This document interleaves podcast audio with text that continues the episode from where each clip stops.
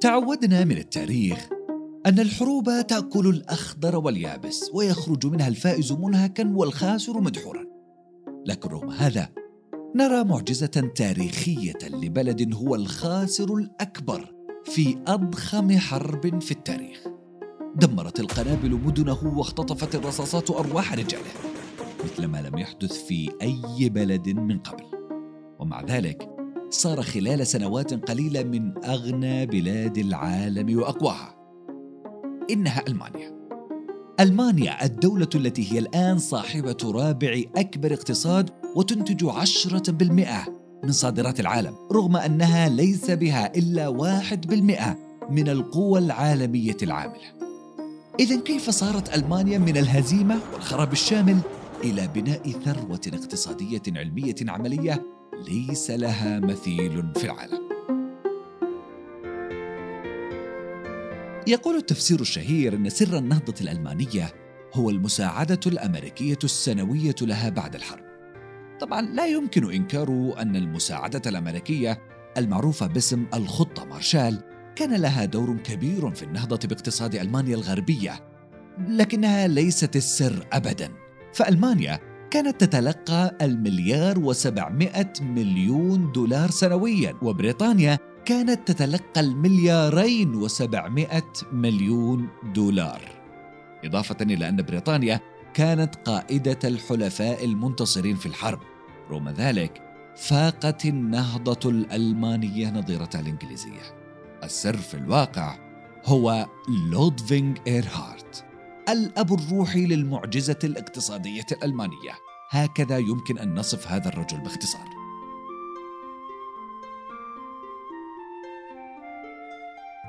إيرهارد كان عالما اقتصاديا ألمانيا. تجرأ على نشر ورقة اقتصادية قرب نهاية الحرب العالمية الثانية لم تنتهي الحرب بعد. كان يتخيل فيها وضع ألمانيا إذا خسر النازيون هذه الحرب. لم يمر هذا بعيدا عن أعين المخابرات الأمريكية فوضعته أمريكا بعد الحرب وزيرا لاقتصاد ألمانيا الغربية. عمل إيرهارت على التعاون مع الحلفاء لإصدار عملة المارك الألماني الجديد بدلا من العملة النازية التي فقدت قيمتها. وفي حركة جريئة قلص توفير العملة في الأسواق بنسبة 93% ليعيد الإيمان بهذه العملة الجديدة. ثم في حركة أخرى الحقيقة أنها لم تنل رضا الحلفاء ألغى سياسة التحكم في الأسعار التي وضعها هؤلاء الحلفاء. تعرض لودفينغ لنقد عالمي واسع بسبب هذا القرار غير أن الانتعاش الذي شهدته السوق الألمانية نتيجة ذلك والاختفاء الفوري للسوق السوداء التي انتعشت من قبل أثبت للعالم صحة رؤية هذا الرجل للاقتصاد الذي كانت تعيشه ألمانيا في ذلك الوقت. ويرجع إلى إيرهارت أيضا الفضل في وضع السياسة الاقتصادية التي ستكون مسؤولة بشكل كبير عن التطور المضطرد الذي حصل للاقتصاد الألماني التالي وهي اقتصاد السوق الاجتماعي. ربما إن كنتم قرأتم في الاقتصاديات أو قرأتم عن تاريخ ألمانيا الحديث قد مر عليكم هذا المصطلح. دعونا نتحدث عنه بالتفصيل ماذا يعني بالضبط. من موقع ألمانيا الغربية على حافة العالم الاشتراكي حيث يحدها من الشرق ألمانيا الشرقية التي ترزح تحت السيطرة السوفيتية. هذا جعلها تحتك بالثقافة الاشتراكية بشكل أساسي لكنها لم تتخلى عن كونها بلدا غربيا رأسماليا في المقام الأول.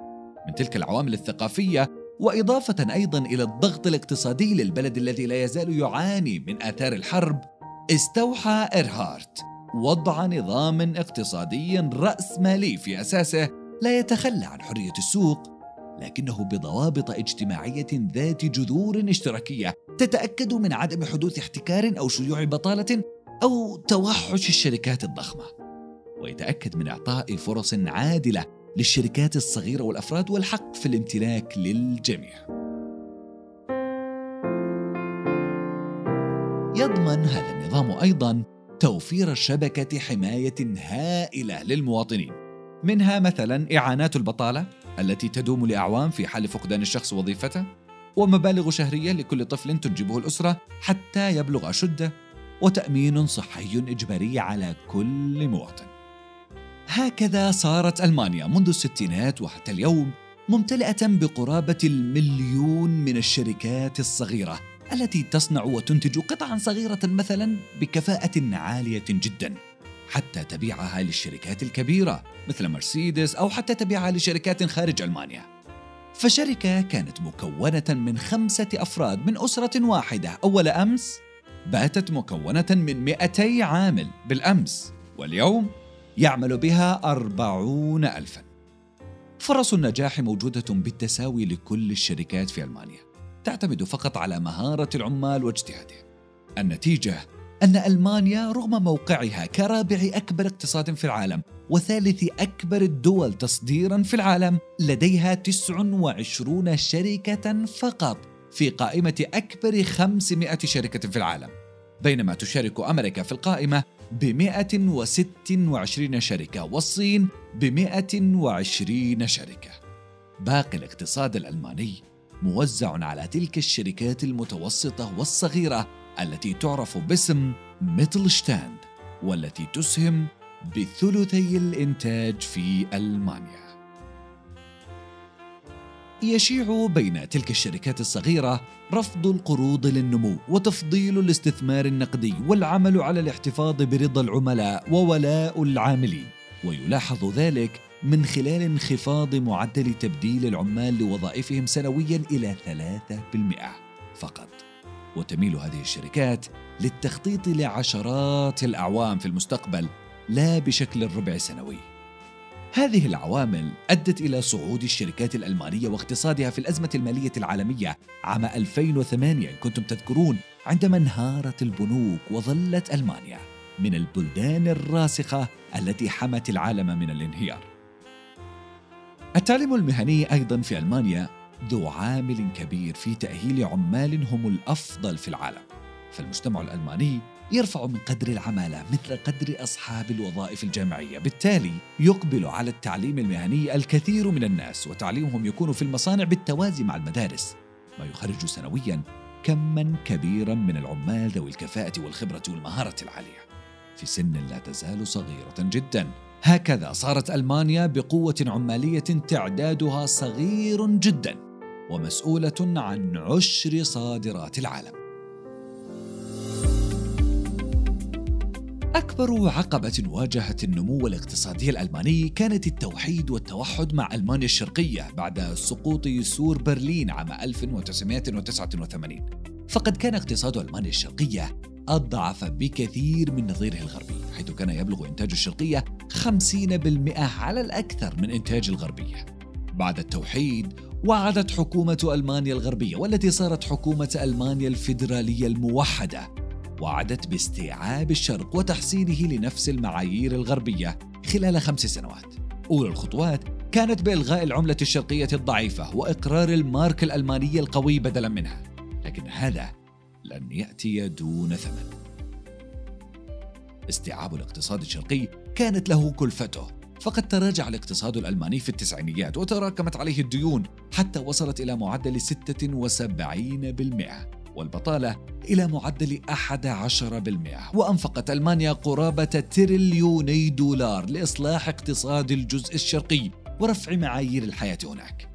ما جعل لقب رجل أوروبا المريض الذي كان يطلق على الدولة العثمانية في نهاية القرن التاسع عشر يطلق على ألمانيا في نهاية القرن العشرين لكن بحلول عام 2005 كان التكامل الاقتصادي قد تم واستعاد الاقتصاد الألماني عافيته بالكامل وصارت ألمانيا الموحدة بلدا أقوى اقتصاديا مما كانت عليه الألمانيتان المنقسمتان في أي وقت من قبل. غير أن الاقتصاد الألماني لا يزال يواجه خطرا ليس في الثروة المالية بل في الثروة السكانية. نسبة كبار السن من المواطنين ترتفع في مقابل انخفاض نسبة المواليد بشكل كبير جدا ويتوقع بحلول عام 2050 أن يصير السكان فوق الخامسة والستين عاماً 41% من تعداد الألمان ما يؤثر سلبا في المجتمع بأشكال عديدة منها انخفاض القوى العاملة بشكل قد يدمر البنية الصناعية الألمانية الهائلة الآن. لهذا تشجع ألمانيا استقبال المهاجرين الأكفاء من شتى أنحاء العالم لتعويض هذا النقص. لكن يقابل هذا مشكلات في تقبل المجتمع للثقافات المختلفة التي قد يتشكل منها المهاجرون. بمراقبة التاريخ الألماني من المتوقع أن ألمانيا ستجد طريقة ما للتغلب على هذه العقبة. مثلما تغلبت على مختلف العقبات من قبل. لكن السؤال ما هو الثمن الذي سيكون على الألمان دفعه؟ هذا ما سنراه معا. يوما ما.